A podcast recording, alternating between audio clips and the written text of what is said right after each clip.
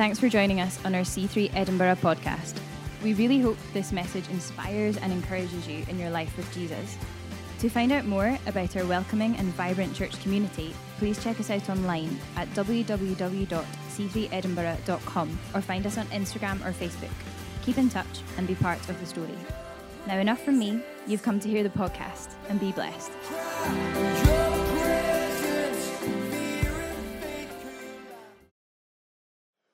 So, um, we've been going through our In Him series. It's on the screen behind me. There it is. Beautiful little painting thing behind it. And, um, you know, I want to share something that I don't know if we've spoken into in um, this past month. And uh, it's, it's this, this one thing. Every single one of us has been uh, affected by our past, but also at the same time, every one of us has been affected by a moment, one moment in time that happened. And uh, it was by one action, and that action was done by a guy called Adam. You know, we've all heard of him. He's in the garden, God's there, Eve's there. There's like the snake that we don't really know if it is, actually is a snake because the word means a lizard, kind of, so it's probably got legs. And, uh, you know, there's the fruit, there's everything that they could have ever dreamed of in this garden. And God says to them, Look, these, this, there's this one tree that, you know, just, uh, just, don't, just don't eat that. You know, that's mine. Just, uh, just leave it there. You can literally have everything else. And uh, Adam makes this one decision to, um, to eat that piece of fruit. We don't know if it's an apple either. There's always imagery around the fact that it's an apple. It could have been a grapefruit for all we know. And that would have been quite funny because he would have eaten it and then his face would have just gone, because grapefruits are very, very sour. And, you know, he, um, he made this one decision.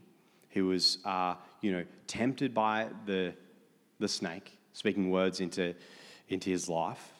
Um, and through this, this one act that Adam did, this one decision that he made, um, all of humanity from that moment has had this disposition towards living for ourselves. It's like a generational thing that happens throughout all of, all of man. And we have this disposition towards living for ourselves, towards um, hating over loving, towards um, fear, towards self protection, towards uh, going after our own desires. And it's really shifted the way that our society thinks and acts because we live because we need to protect ourselves, but actually, that's not God's intention for our lives because the way that we were created was to be under the protection and in the love and presence of God. So, you know, this is when we see this, uh, this thing in people, it's why people get stuck in habits. It's why we um, think negatively all the time, because it's this one disposition that has shifted all of humanity. And, you know, we, I guess the world thinks that it's normal. Every, every person around us probably thinks that it's normal, but the reality is, is that it isn't because of what God's done through Jesus. And, we see all these different things happening across the globe. We see wars, we see um, really intense political situations, we see like the selfie and me generation, you know, the um, like I need to show my whole life on Facebook and Instagram because I need to be loved and accepted. Um, because I don't feel loved and accepted because this one act of one man has separated me and everybody else from the only love that I actually need in my life. And this thing, this thing inside of us, it's actually an identity crisis, it's an identity issue. And it says in, in Romans 5:17, it says, For if by the trespass of one man death reigned through that one man, how much more will those who receive God's abundant provision of grace and of the gift of righteousness reign in life through the one man, Jesus Christ? Death reigned through that one decision. We see the effects of sin, not necessarily sin being, you know, um, sins, but sin being a disposition inside of the heart of man, being removed and being replaced by life in Jesus. And you know what? We are not, like I said before, we're not made for that way of living. We're not made for that identity. We're not made for this thing that we've received from that one decision. We're created for a purpose. We're created to be the pleasure of God because He so deeply loves us and to be the lover of people because we're to be the people who show other people the love of God. So, breaking that down, we're living for Him and we're living, living for others. So, I usually start my messages on a little bit of a high because I'm an excited, excited guy and I like a bit of fun. But, you know, I just felt that it's important for us to just refocus ourselves on the reason why we're speaking on identity is because this thing is rampant throughout uh, our whole globe. And we are talking on it because we've forgotten actually who we are and what we have in Jesus. So we're going to jump into the word just now. We're going to go to Matthew. So if you've got your Bibles, if you've got your phone, it's also going to come up on the screen, and I'm going to flip to Matthew 5. And, uh, you know, many of us have heard this scripture before. It's, um, it's the Sermon on the Mount. There's a very famous painting. I think it's done by Michelangelo, but he's like the only artist that I know anyway. And, and he's standing on this rock, which doesn't really look very much like a mountain. It's kind of just like an outcrop of a piece of rock. But it says the Sermon, of the, uh, Sermon on the Mount in my Bible. So just going to just gonna go with that. And um, we're reading from verse 14. And uh, this is a really interesting statement because Jesus goes through what he calls the Beatitudes. You know, we've all heard it blessed are the poor in spirit, for their, theirs is the kingdom of heaven. You know, blessed are the pure in heart, for they'll see God. Blessed are the peacemakers, for they will be called children of God. Blessed are those who are persecuted because of righteousness, for theirs is the kingdom of heaven. And he goes on and, and lists all of these things. And then, just out of nowhere, in verse 14, he says, You are the light of the world. Doesn't really make any sense in the context when he's talking about us being blessed and if we make these decisions to, to live for Jesus. It says, You are the light of the world. A town built on a hill cannot be hidden, and neither do people light a lamp and put it under a bowl. Instead, they put it on its stand and it gives light to everybody in the house. In the same way, let your light shine before others that they may see your good deeds and glorify your Father in heaven. So this is a chunky piece of scripture here because there's, there's so many, there's many layers to it. Every verse is like another layer of a beautiful onion. Onions are beautiful because they're, I like them, they build flavor in everything that we eat. So um, this is an identity statement. Whenever Jesus is uh, in Scripture, he's saying, let's just put that, put that verse back up if we can, Kasea. Um, he says, You are the light of the world. Whenever he's saying something like that, it, this, is a, this is a moment where we can actually take that into our, into our persona, in, into who we are, um, because he's telling us something that maybe we don't think that we are, but we actually are in him. So the disciples at this point don't even understand that Jesus is going to die for them. Um, does, they don't know that he's going to raise up to life after three days, and he, he's going to remove every mistake that they've ever made out of their life and bring them back into relationship with him. They don't know that they're going to be people who triumph over death or they're going to become people who overcome um, everything that comes uh, towards them in life. They didn't know any of that. But Jesus, he right there, he is setting the scene for those people to receive their new identity. So the message for my title is as simple as that.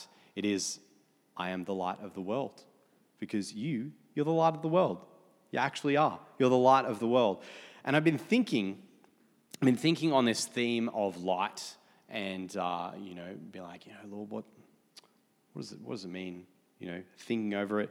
And, um, you know, we've got so many different places that we get light from. We get light from the sun, um, we get light from the moon, um, we get light from fire, and I am a gigantic pyromaniac, so I just want to light fires everywhere because um, I find them very exciting, very warming. Um, we can't light fires in Australia because the whole country will burn down because it's so hot. So I love being in Scotland because everybody's like, oh, let's light a fire, sit around it, read some books, and have a, a, blanket or something. And I'm just like, yes, this is, thank you, Lord, for calling me to Scotland. Like, I want to be here forever because people light fires. You know, we've got, we've got light bulbs just behind us. These don't emit very much light, but they, they look cool. You know, we've got light bulbs, you've got your iPhone or your Android you go to concerts and you turn your, your flashlight on and you're like, yeah, woo. And you're the, the one of the lame people that do that. And the, the funny thing is, not the funny thing is, the interesting thing is, light cannot exist without the source for light itself. It needs energy. Um, has anybody been watching Chernobyl? Yeah? Yeah? Yes. Kaseya, thank you. Chernobyl is, uh, Morag and I have been watching Chernobyl. We've finished the, the, the series now, and it's a series on HBO about the Chernobyl disaster. And uh, we're watching it, and as we're uh, going through, I'm like on Wikipedia, like, oh, what's radiation? Oh, nuclear reactors. Oh, that's so cool. Oh my gosh, this is like a really intense accident that is really covered up. It's very awkward. And, uh, you know, we're watching, we're getting to three quarters of the way through the, the, the show. And Morag's like, oh, gotta go. And I'm like, no, what are you doing to me? Like, why, why would you leave halfway through a show? We have to finish it. And she's like, no, I've got to go to work tomorrow and uh, got to get to sleep for it. So you just got to wait. And I'm like, this is painful. This is teaching me patience. But I'm just, I'm going to do it anyway because, you know, you watch the thing together. And I've been spending so much time Googling these reactors and, uh, and finding all about it. And I discovered, um, I learnt rather, that the sun is a gigantic nuclear fusion reactor. And um, I'm going to attempt to explain it in very layman's terms. Um, basically, the sun is very hot, it's very dense, and there's loads of particles that are like spinning around inside of it. And what happens when you get nuclear fusion reaction is you have two positive charged things that because they're so uh, under so much pressure that they get forced together, and then in that forcing together, there is this um, pushing out of uh, an immense amount of energy. And that's what, happen, that's what happens every 100 million quadrillion quadrillion times every single second not year, not like not minute, every single second that happens inside of the sun to create the heat and to create the light and to make our planet warm and to make photosynthesis happen so that we can have trees, so that we can breathe, so that we can live. It is an unbelievably complex uh, piece of nature. But the thing is, is that if the sun didn't have that nuclear fusion thing happening, it wouldn't create any light or any heat. And in the same way that if I had a light bulb in my hand, there is absolutely nothing that I can do to make that light bulb light up. I can shake it around, I can throw it to you guys, and you can try something, you can put it in the ground. That thing is not going to light up unless it's plugged into its source, unless it gets put into that socket on the wall. And the thing is, is that if we are the light of the world, how is that light powered? How is it that that light is powered? It is Christ in you. It is Christ in you that powers the light. It's not the way that you think, it's not what you do, it's not because you go to church or you've got great ideas, it's not because your parents are Christians or because you serve in church or because you're holding a microphone and talking about Jesus. None of that makes you the light of the world, but it is Christ in you. It's Christ living inside you. And what happens when uh, Jesus makes his home inside of us, when he lives inside of us, we become a new person. We get a new identity and our life gets transformed. It says in 2 Corinthians 5:17 it says, "Therefore if anyone is in Christ, the new creation has come, the old is gone, and the new is here." You know, remember all that stuff I was talking about before with Adam, all the, the bad thought patterns, the disposition towards serving ourselves, the disposition towards sin, all of that has removed, been removed, because you and I, we are a brand new creation in Him, and we are made new in the image of God. Your transformed life, what God has done inside of you. And this is a moment for us to just like uh, take a second and think, you know, if we met Jesus, um, if we have met him, what has God done in our life since we've met him? What, how do we used to think? What did we used to do? What was the way of living life that what happened before we, before we knew Jesus? Because that is the, the thing that sparks the light inside of us, realizing what is actually done in our lives is that energy. It's the electricity. That is the nuclear fusion reaction that's happening in your life that speaks volumes to your friends and your family and your co-workers and every single person around you.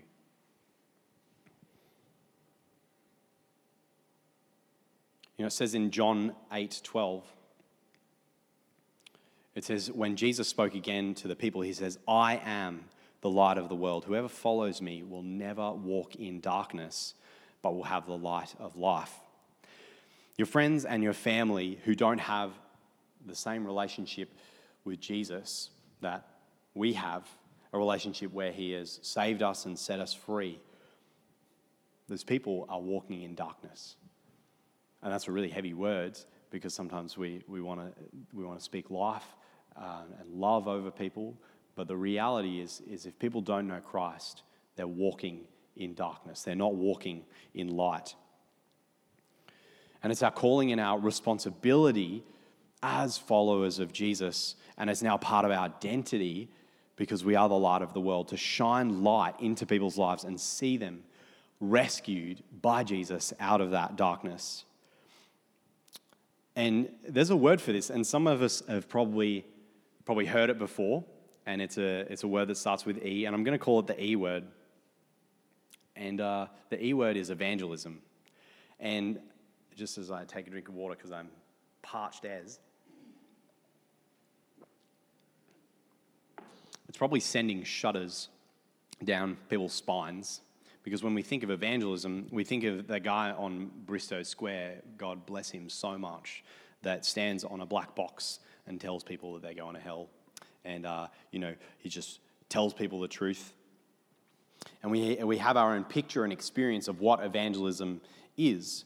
And I want to pose to you something today that um, is probably a little bit controversial and might, uh, is probably countercultural in church and is going against the grain.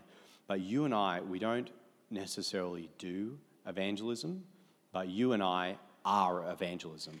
Our life is evangelism to other people. How we live, the way that we speak, all of these things they paint a picture of what it is to be a Christ follower. So we don't do it, we live it out.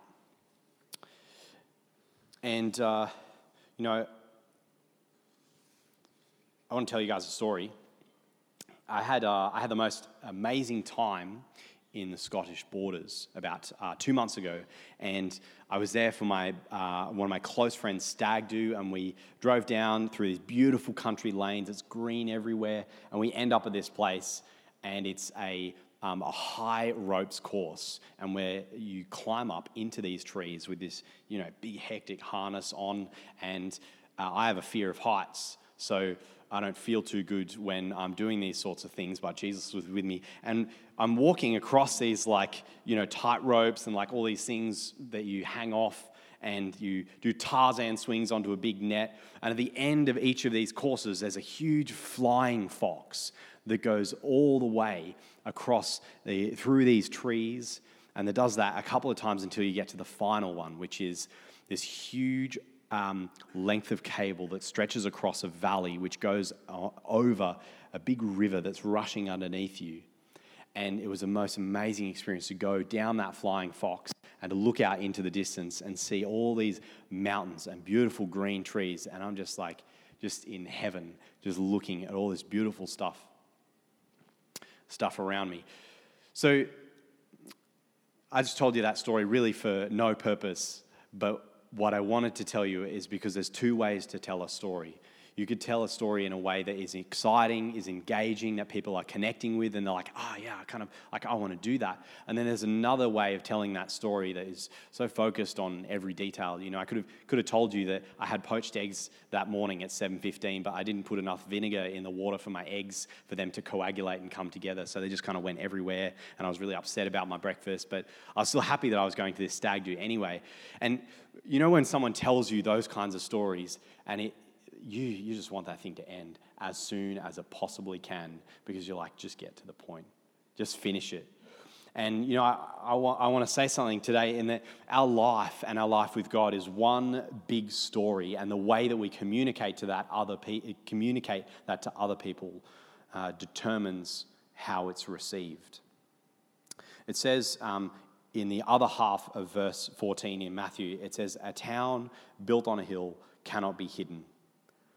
And then it says, Neither do people light a lamp and put it under a bowl. So, my question for you today is Are, you hiding your story?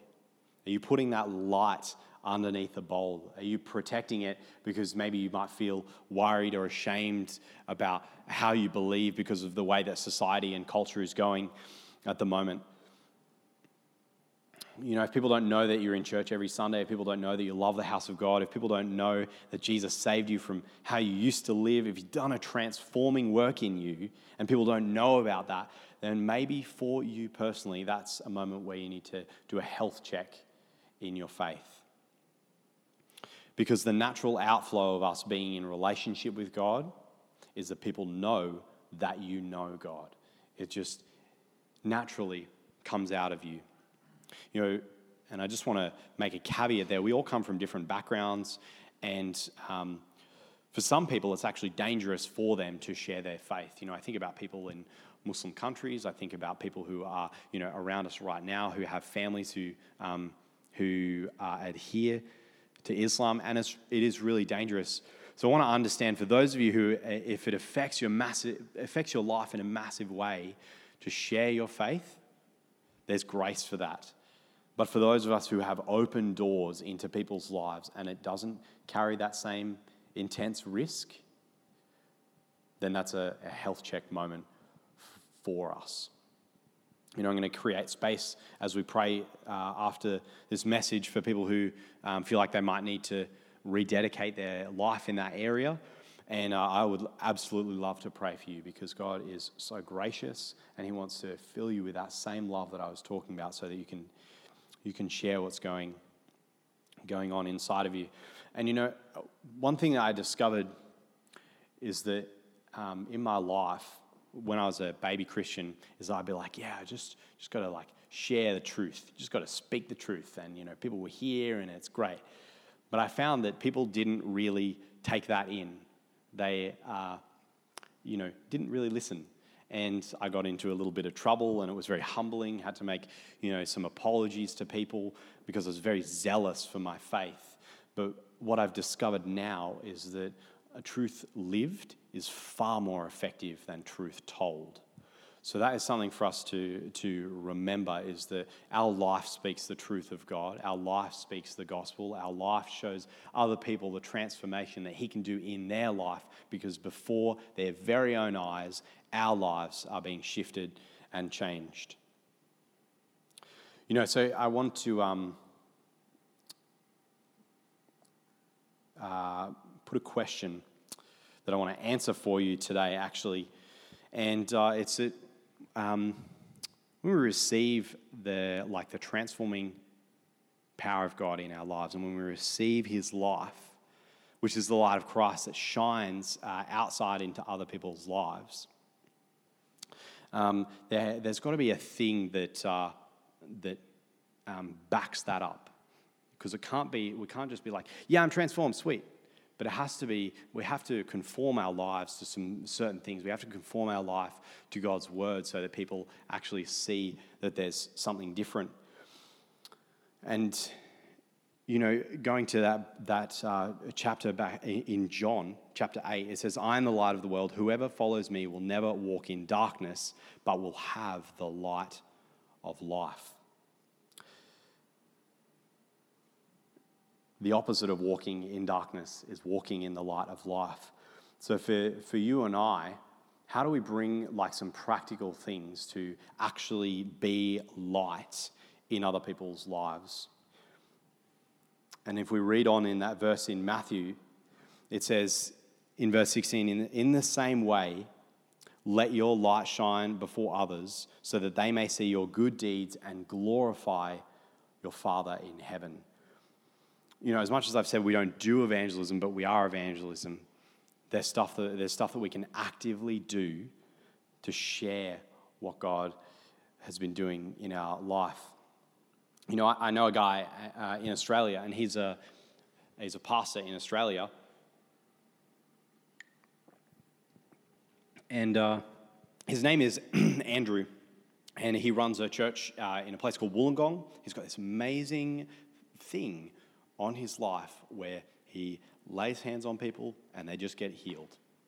They've got sickness in their body, they've got stuff holding them back in life, and he just he prays for them, and that stuff is removed from his life. And I've heard hundreds of stories of people's lives being transformed by this guy. And um, is, is, is uh, fantastic man. And um, I heard a story that he told about um, when he was younger. He uh, before he was a pastor, before he was married, um, he was hanging out with some friends, and uh, was spending some some time with a girl, and uh, having a great evening together with everybody. And as the as the group dissipated, um, he was spending some time with this young lady and uh, he had an opportunity to spend the rest of the evening with her, if you catch my drift, if you understand what I mean. And, um, you know, uh, she, at this point, she didn't know Jesus. She had no relationship with God. So it's very normal for her to kind of go down that route. If there's like, there's passion, there's connection, there's a bit of spark, you know, you always, you, you know, go to the, the deepest moment of intimacy that you could possibly have with another person instead of just sharing life with them together. And, um, you know, uh, Andrew is approached and he says, No, like, I'm sorry, but I, I want to honor God with my life. And I also want to honor God um, by honoring my wife. And I want to, you know, I don't want to have sex until I'm married. I want to put that to the side um, until that point, until I know someone so intimately and I'm, I'm married with them that uh, that that can happen. And uh, he, he just walks out of there. The, the Bible says, you know, flee. So he fled. He just ran straight out that door. And um, they didn't see each other or hear each other or speak anything for 30 years. They didn't say a single thing. And she gets in contact with him and she says, um, Andrew, look, my life has been a mess for the past 30 years. I had a marriage um, that broke down, and then I had another marriage that broke down, and I've had the worst, um, just the worst life for the past 30 years. I've had so much pain going on. And in the depth of, uh, of that pain, I remembered that moment that we had when we were younger that you said that you wanted to honor that God that you believed in and to honor your future wife. And that has that has stayed with me for the, my whole life. And I just wanted to let you know that uh, I've made a decision for Jesus, and uh, that's completely changed everything. You know, I'm doing well now. My mind um, and my my mental health is completely solved. My relationship with my kids is fixed. The whole thing, her life was wholly transformed. And I think that this is a perfect example for us for moments of integrity. Because each one of us will be presented with moments where we can choose to live for Christ or not. And these moments become a, a beacon for people. They become a moment and an opportunity to share what God has done in our life and to do evangelism without necessarily preaching at someone because you made a decision that someone in the world would never make.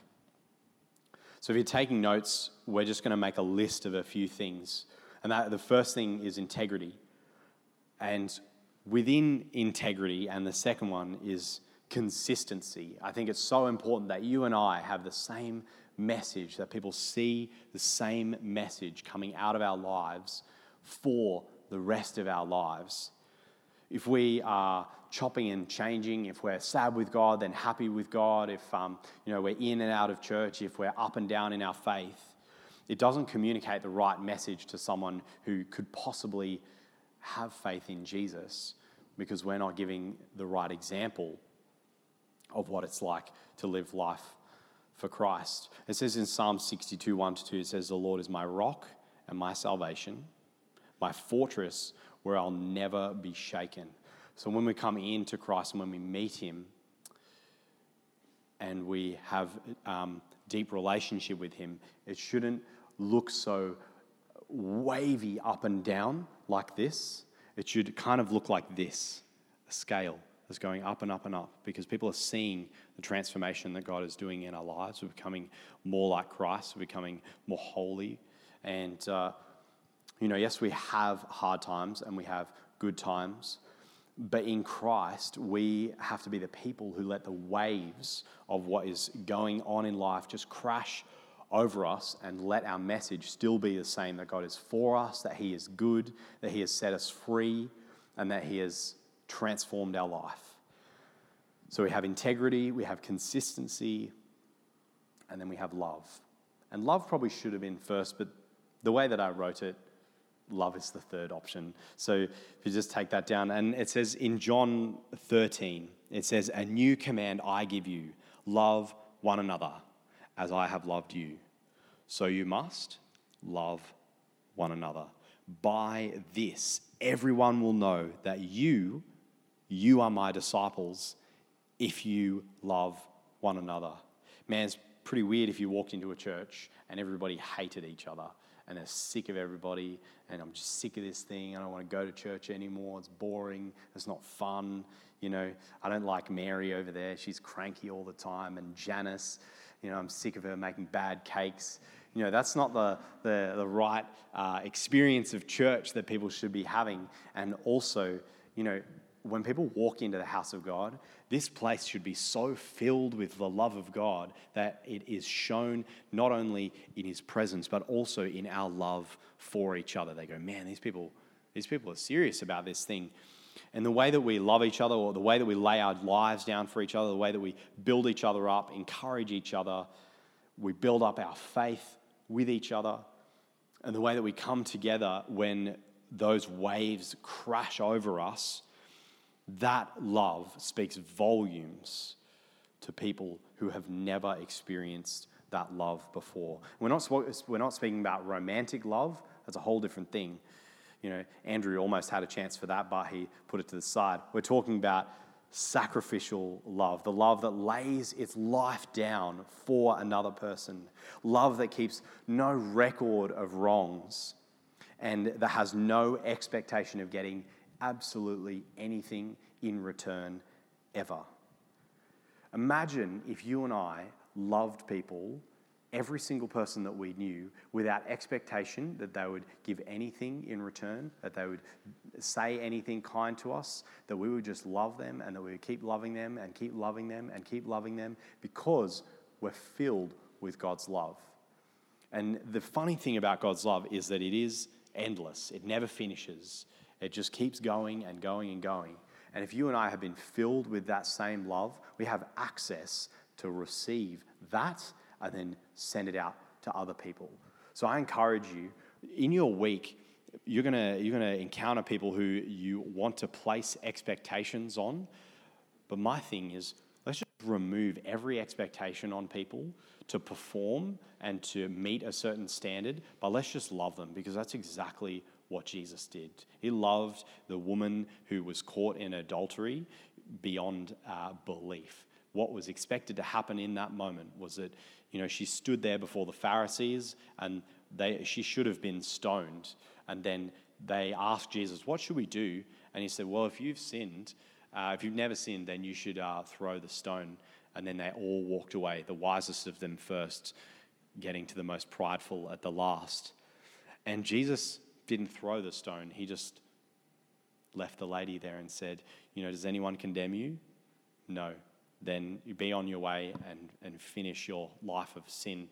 And I think that that's really powerful and amazing because really what she deserved was that punishment because that was how the law worked in the time. But there wasn't any expectation from Jesus that that should actually be placed on her. So if we live our lives without expectation, I think it's, it's an amazing thing for people to, to see. And, you know, the world is so lacking in love that when you love someone passionately and well and you love them with the love of God, it is um, it's really, it messes people up because it doesn't make sense to their mind. They're like, I've never experienced something like this before. Like, why, why do you keep spending time with, you, with me?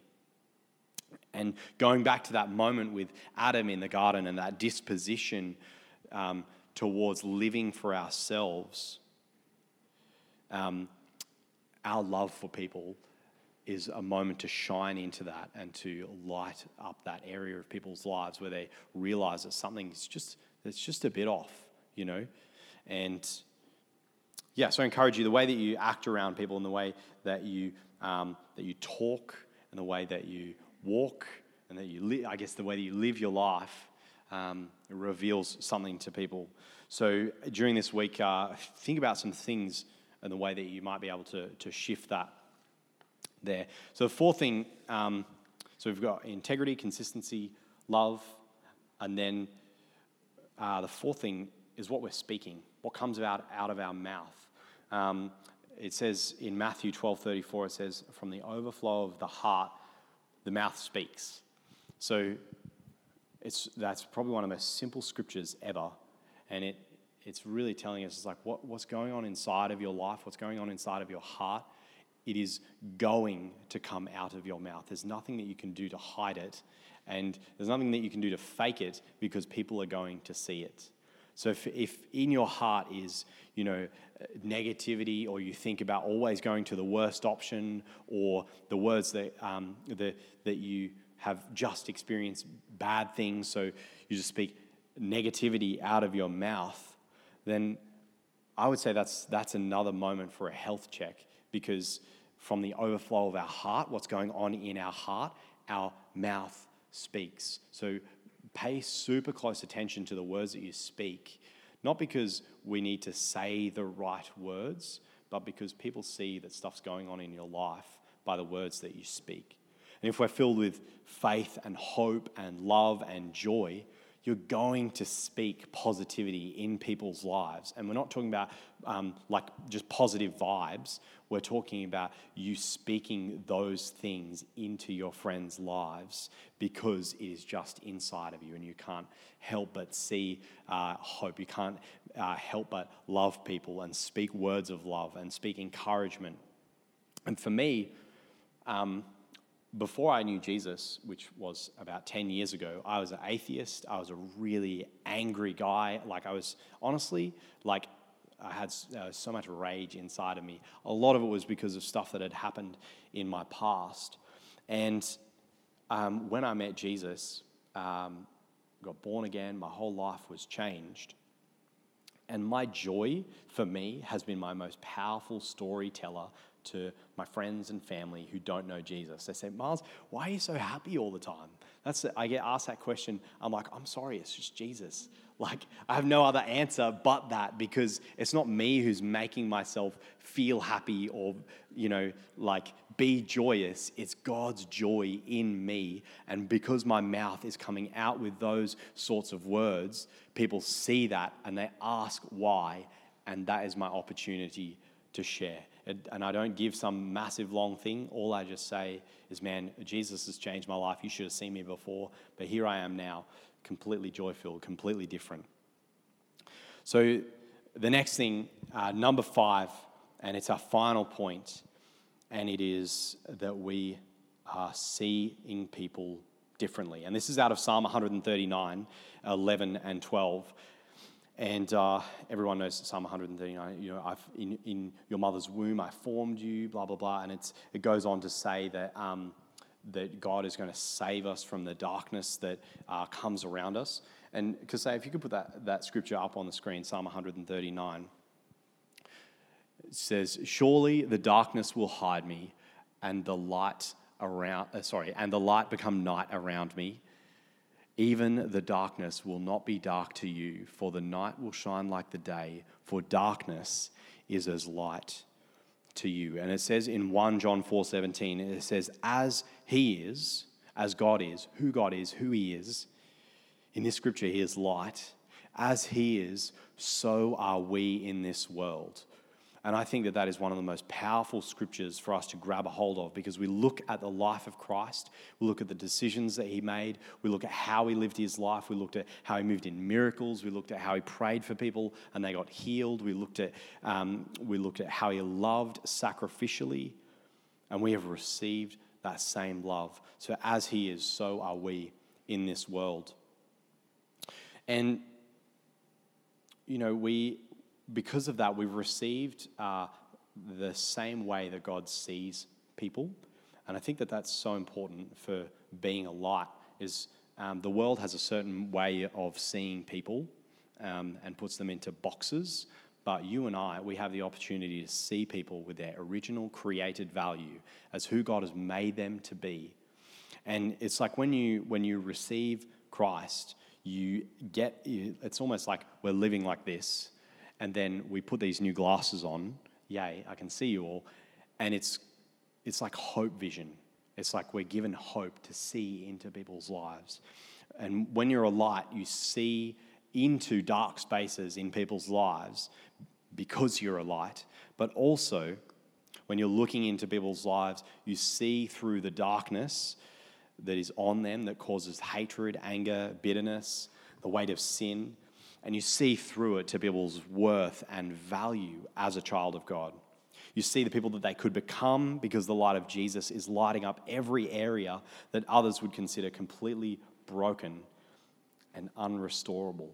It's hope vision. It's changing the way that we see people. It's seeing them as children of God. And it's so intrinsically linked to that thing before because I think it's, you know, if we are speaking negativity, we're going to see negativity in other people's lives. But if we're speaking hope, faith, life, and love, we're going to see all of the things that uh, those things could create in somebody's life. So if you've got those down integrity, consistency, love, the words you speak, and how you see. And when you combine all of these things, you'll find that um, people notice that you're different because you live life differently to them. But the thing is, is that you can't do any of these things by yourself. For all of these five things to happen simultaneously, for them to come into reality for you, for you to live with integrity, for you to have a consistent message, for you to love, for you to have words of life, and for you to see people differently, you must have your life transformed by Jesus. That is the only way to do it. It's the only way. So I've got one more, one more thing, and it's a scripture from Romans. It says, Everyone who calls on the name of the Lord will be saved. How then can they call on the one that they have not believed in? And how can they believe in the one in who, in, of whom they have not heard? And how can they hear without someone preaching to them? It says that in Romans 10. And I've said in this message that we don't do evangelism, but our lives are evangelism to other people. And that may be the case, but it's actually not an excuse for us um, to uh, not be bold when opportunities to share our life with people come our way.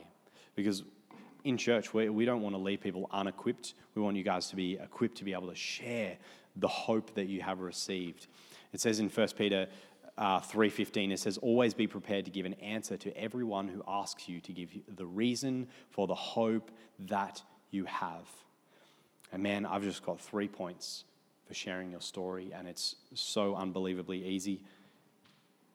What was like life like before you knew Jesus? What happened when you met Jesus? And what is life like now? And that is, for me personally, that is exactly how I do it.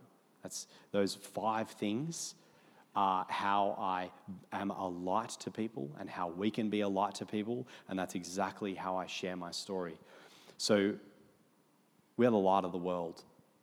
We're powered by the love of Christ in our lives. We're powered by our transformation. People see the transformation in our life and it is now our responsibility to just live life for Jesus. And when we're approached, we just share our story.